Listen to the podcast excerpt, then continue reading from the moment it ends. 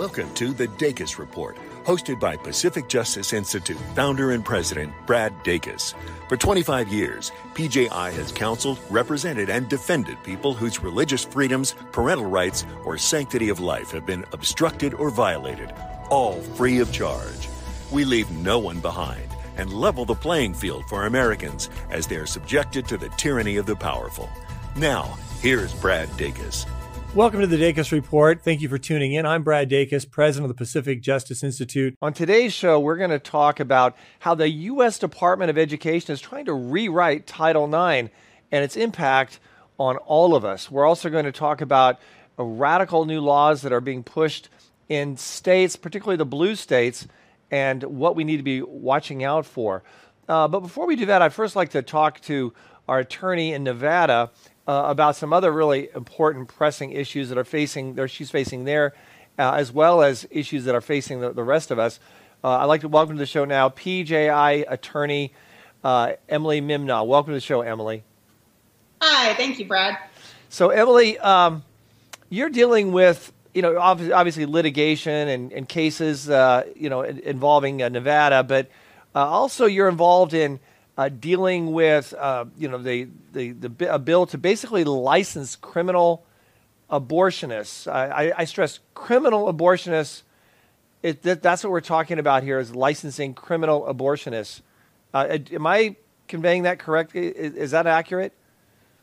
It is accurate, and it is shocking. Here in Nevada, we have a very compressed legislative season that only happens once every 2 years, and unfortunately, some politicians try to ram through what I consider to be wildly outrageous bills because of this compressed timeline. Fortunately, PJI pays close attention with our sister organization. It's 501c4, and one of those bills is SB131. And as you correctly characterized, Brad, it is a bill that wants Nevada to license health care practitioners, physicians, and others who have been convicted or disciplined or otherwise reprimanded for engaging in criminal conduct. They want to license those individuals to come to Nevada. So basically, they want women and families to be treated by the criminal cast-offs from other states. Texas won't have them, Utah won't have them, but come on down to Nevada, it's just fine. Wow. I mean, what happened to protecting women? I mean, this isn't about protecting women. This is protecting criminals who may be doing hideous things that may hurt and victimize women, as far as that goes. Now, what can you tell us about Pacific Justice Institute and the legislative process? Because many people see us as engaging in litigation. We've got over 150 cases in active litigation in more than 30 offices and 24 states. But there's this other element that we're engaged in, which is dealing with legislation. How does that work? Right. That's a great question. So as you point out, PJI, we litigate, I think you said 100 cases actively going. And so, we go on the defensive, we go on the offensive to bring lawsuits to protect rights that are being trampled or threatened. But we also have a PJI Center for Public Policy, which is able to also act proactively and get involved in the legislative process. And there we have attorneys like me, and I know you just testified in Texas, who can actually get before the legislature and, stop bad bills like this bill from happening, or testify in support of great bills that are going to help wonderful things happen in our states. And so in this case, I testified in opposition, of course, to this dangerous, truly dangerous bill. And so that's a way in which people can also reach out to us. And, if you see something that needs to be opposed or should be supported, it's another way that PJI CPP can get involved and help your state. Yeah, no organization in the country has what we have in terms of our big ground game, our big footprint. I mean, offices in 24 states ready to go toe-to-toe to help legislation, bills, testify, to support positive bills in positive ways. We're going to talk about something really exciting later on, I know, and it came out of Texas. But this is, and then also, of course, to oppose evil, bad legislation like you're talking about. This is SB 131. This is a genuinely dangerous bill that wants Nevada to license and employ as medical professionals criminal cast-offs from other states. I mean, That's basically what we're talking about here, right?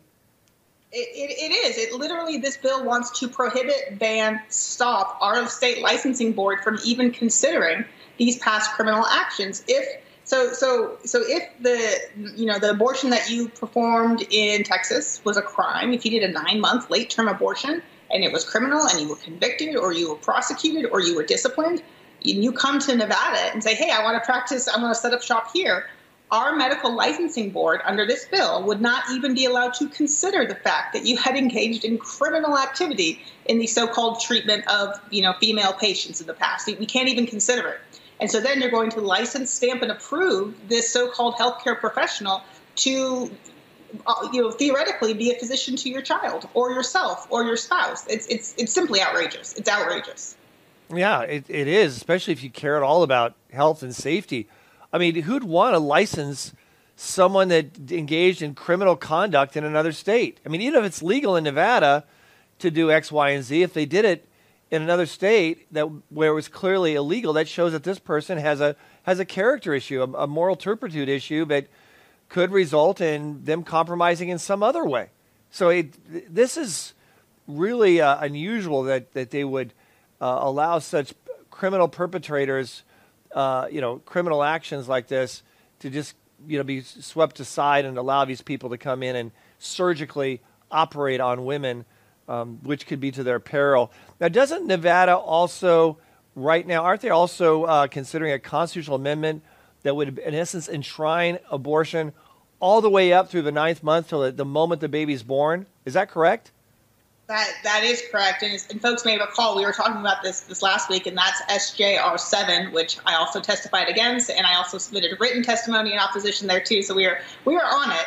But right now, Nevada is looking to amend the state constitution, which would, as you point out, Brad, legally authorize, allow, and endorse at a constitutional level abortions through to the 9th month. And again, in conjunction with this bill, what it says is if you are a doctor in Utah, in Texas, and you as you point out, Brad, have a character problem and you disregard the laws of your state, you perform illegal abortions, come on down to Nevada because that would have been legal here, and we're going to license you and approve you and hold you out to the public as though you were a reputable, trustworthy doctor, when obviously you are not.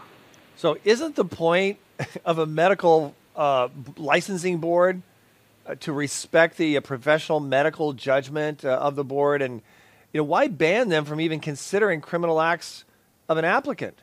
What's going on here? What's their motivation? I think it is clearly placing politics over the health and safety of women and children. I really, and this is something I said to the committee I was testifying before, how can you justify prohibiting a professional medical board from exercising their judgment, the entire reason they exist? You saying you cannot consider facts and circumstances, you can't even look at their past criminal behavior if they acted as a criminal in furtherance of abortion. It clearly is placing the performance of abortions over even basic, fundamental safety of women and children. It's truly, obviously, political, and I think it reveals how little these legislators actually care about the health and safety of women and children. So this is negative legislation. We're weighing in on it heavily. I'm so glad you're there. I know you're very much appreciated by those who want to have someone who has a strong legal, constitutional background. The average activist doesn't have that. They can complain and they can mobilize, but at the end of the day, especially when you have a legislature that's not friendly, what we've noticed, like in California, what often stops it is simply a letter, an analysis from Pacific Justice saying, this is not constitutional, or this violates the state constitution, the U.S. Constitution, or the federal statutes, or something like that, to try to wake them up and prevent them from going down a very dark direction. But we also get involved in some positive legislation, and I know we were recently involved in some potentially good lawmaking in the state of Texas. That's right. Texas, unlike, unfortunately, Nevada's legislature, is looking to the Supreme Court of the United States and really following their lead and saying, as a state, we respect and appreciate the guidance of the Supreme Court. And as I think we've talked about on the show previously, there was a great case that came out recently, the Coach Kennedy case, about the football coach at a high school, public high school, who wanted to engage in, simple prayer during as part of his coaching, but as his personal devotion.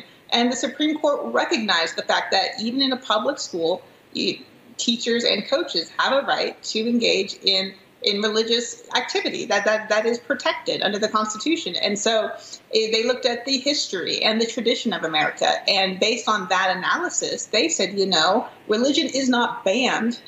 It's a little bit sad you need the Supreme Court to tell us this, but religion is not banned. Christian practices are not banned from public schools. We simply ask that the public school do not endorse a specific, any specific sect or religious belief or practice. And so as part of that, Texas is saying we want to respect and honor American traditions. And so they're putting forward legislation to help promote that. Yeah, it's I think it's positive. It's moving in the right direction. I know this Ten Commandments bill that's come out of the state of Texas. I flew out and I testified in favor of that legislation. The Education Committee passed it in the state Senate, where I testified. The state Senate passed it. Then the state Education Committee in the House passed it. Now it's pending for the state House in the state of Texas. I think it's going to go through. And basically what it's going to do is it's going to require that every public school classroom in the state of Texas, and people aren't going to believe this when I say it, because they're going to say, what? But every classroom in the state of Texas will have to have posted the Ten Commandments. And people say, well, wait a minute, it's not constitutional. Well, along with this is legislation that would also require next to it to be the Declaration of Independence and the Constitution to basically show the origin and foundations of Western law. Meantime, I know we're actively engaged across the country helping states do the right thing and helping them along the way, maybe even to defend the right thing if it comes down to that. Emily, I appreciate the work that you're doing. How can people keep up with the work of Pacific Justice Institute? Well, always you can just go to pji.org and reach out. There's an easy tab button. You can request a speaker. You can get direct help, submit your questions. There's even live chat now, which is pretty cool. Yeah, I know I recently guest preached in Missouri, and it was great, St. Louis, Missouri, and that was fantastic.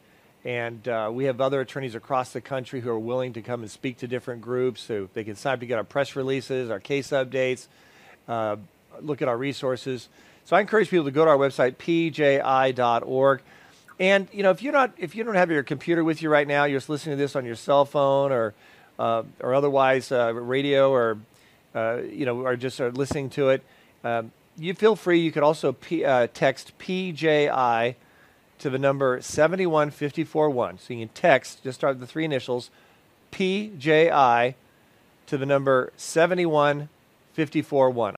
That's how I remember it. You can come up with your own mnemonics, but 71541, just text PJI to that number, and that'll get you started on keeping up with what we're doing and our resources to help you down the road. We do all our work without charge.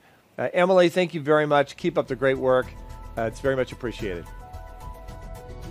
Did you know that PJI preserves students' rights to share their faith and protects them from indoctrination? We also provide free resources to help promote evangelism within the public schools and educational resources to give parents legal advice for choosing an alternative to public education.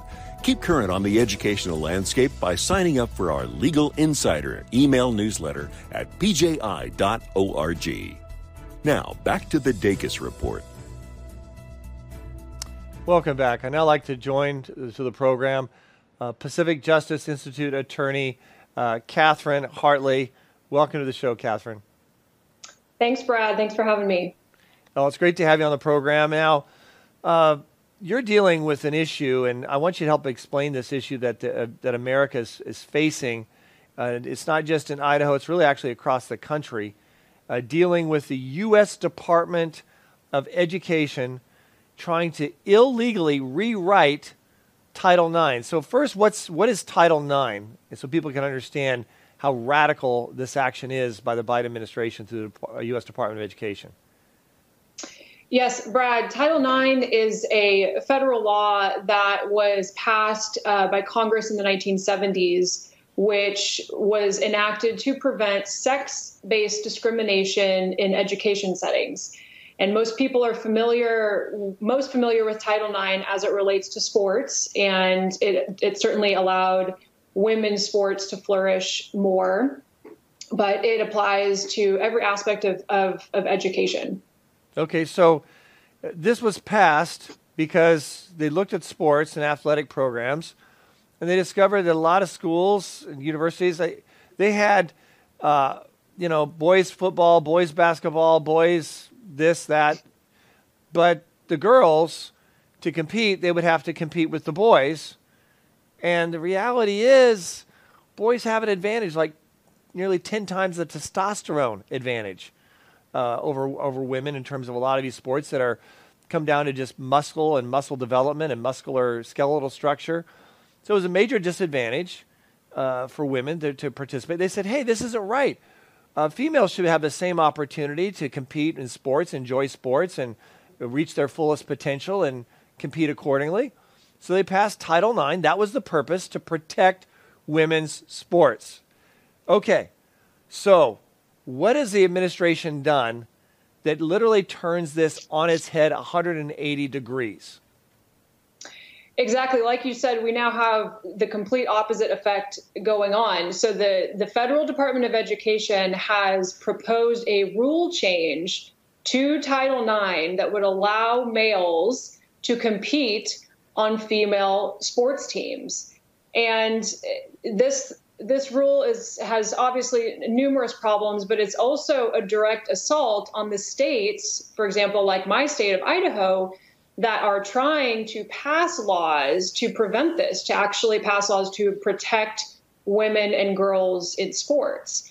And so what's happening here is that the Department of Education is going to essentially threaten their federal monies, that these schools receive if they do not allow transgender students to compete on female sports teams. And they even go as far to say within their reasoning that this is in direct response to states like Idaho, like other states who are trying to pass laws to protect women and girls. And it's very, very problematic, Brad. Okay, so you have a state like Idaho and states like that are passing laws to protect women from having to compete, but to allow biological males to come and compete in the women's sports and win all the trophies and medals, right? So you have states like Idaho trying to do that. And we've already seen this happen, right?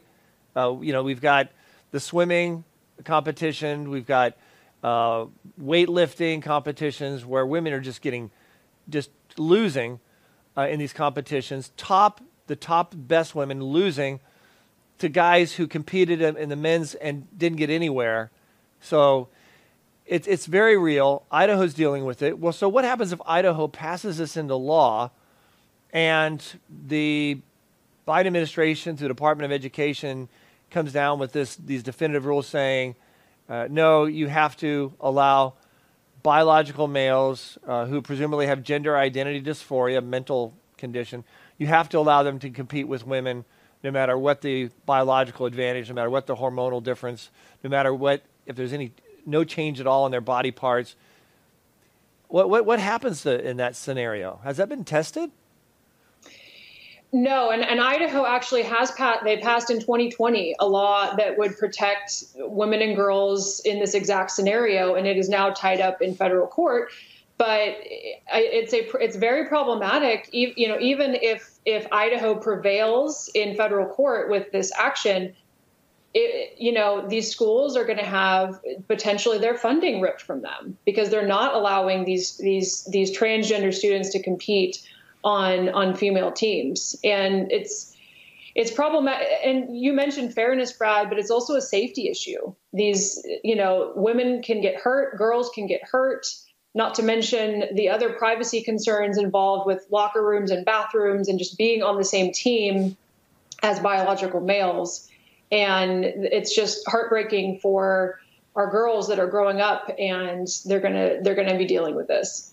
Yeah, it's traumatic. I mean, just imagine, you know, some girl, she's worked all her life.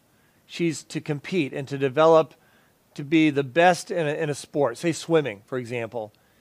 And she works hard, and she wants to get a scholarship, perhaps earn a scholarship to go to a university. I mean, this is real, you know, not just a medal. We're talking about financial distress.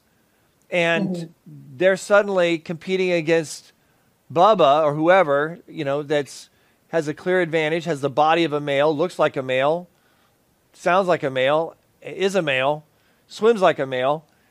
And they discover they're in second place. Suddenly the best top biological female is shorted out of her opportunity to be able to win and get scholarships, etc. And this isn't hypothetical. It's real, and it's really happening. But what is the potential effect, Catherine, of radical laws being passed in blue states on neighboring states, red states that are not as radical, like Idaho? What's the impact that you could see taking place there? Yeah, this is a big issue here, Brad. So we neighbor Washington State, which, as you know, I believe you've spoken about this already. Here, Washington just passed a law similar to California's, which would allow the state to actually take temporary custody of minor children coming from other states for the purposes of them receiving, quote, gender-affirming care, receiving hormone treatments, what have you. And that's a problem for states like my state of Idaho that has recently passed an opposite law saying that providing those treatments is actually now a crime in Idaho. So it's an issue that people in Idaho need to be aware of, that these children can be taken into Washington, and certainly this can cause a whole lot of chaos, and there's so many issues that can arise from this, and it could be absolutely devastating potentially for Idaho families that are caught up in this. And this is not Washington alone, as you know. Other states are doing things like this, passing laws like this that just truly have absolutely no respect for the laws and positions of other states. And I think we're going to see a lot of chaos resulting from it. So this is now the law in California. It's also now the law in Washington State that someone can kidnap a child, say in Idaho, and they can take the child to Washington State, and they won't be prosecuted if the reason they kidnapped the child was to promote gender confusion. They say gender-affirming care. No, it's gender confusion is what they're promoting. And the child is taken for the purpose of being injected with hormones, may have body parts cut off. If that's the reason the person kidnapped the child was to have the child masochistically treated and abused, then it's okay. We'll let them off. But if someone kidnaps a child from Idaho and the purpose was whatever, to have them join the circus or something else, they'll be prosecuted. But if it's to masochistically treat the child and cut off body parts so they can, quote unquote, change the child's perception and encourage the dysphoria, encourage the confusion, they're off the hook. That's have I overly simplified this law in Washington, and in California is the same? No, Brad, you're exactly right. This is terrible for neighboring states, and parents rightfully should be very concerned about this. And of course, this is a slippery slope. You know, what's next? What else can children be kidnapped for and taken to other states? And these laws actually say that they will not cooperate with a child's home state. And Brad, as you know, there are constitutional problems with that. But it absolutely could lead to the trafficking of children to these states, such as Washington and California, that are doing this. And it's horrible. Yeah, it is horrible. And it's also unconstitutional. There's several constitutional problems with this legislation, isn't there? Catherine, I just want to thank you for what you're doing there in Idaho And I think it's a real good observation that these laws in other states, Washington, California, on their face, they could impact any family anywhere in the United States. And we need to be able to challenge that. We need parents, if they feel any kind of threat in this regard of losing their child, a child being taken by someone, maybe an estranged spouse that no longer has legal custody for the purpose of victimizing their child like this in California, Washington, they should contact PJI immediately, PJI, pji.org, pji.org. Catherine, thank you once again for your work. Really appreciate it. We would love the opportunity to continue to serve you. Just visit pji.org and click the Legal Insider button to sign up for our email newsletter. At PJI, we help individual employees, employers, business owners, pastors, students, citizens of every stripe through our practical resources, counsel, representation, and defense, all free of charge at pji.org. PJI is an island of stability and assurance in our ever-churning sea of legal and societal chaos. We are here for you. So folks, just remember, it's our God-given freedoms we're talking about. Now, let's choose to keep them. I'm Brad Dacus, president of the Pacific Justice Institute. Let's continue the fight for your freedoms.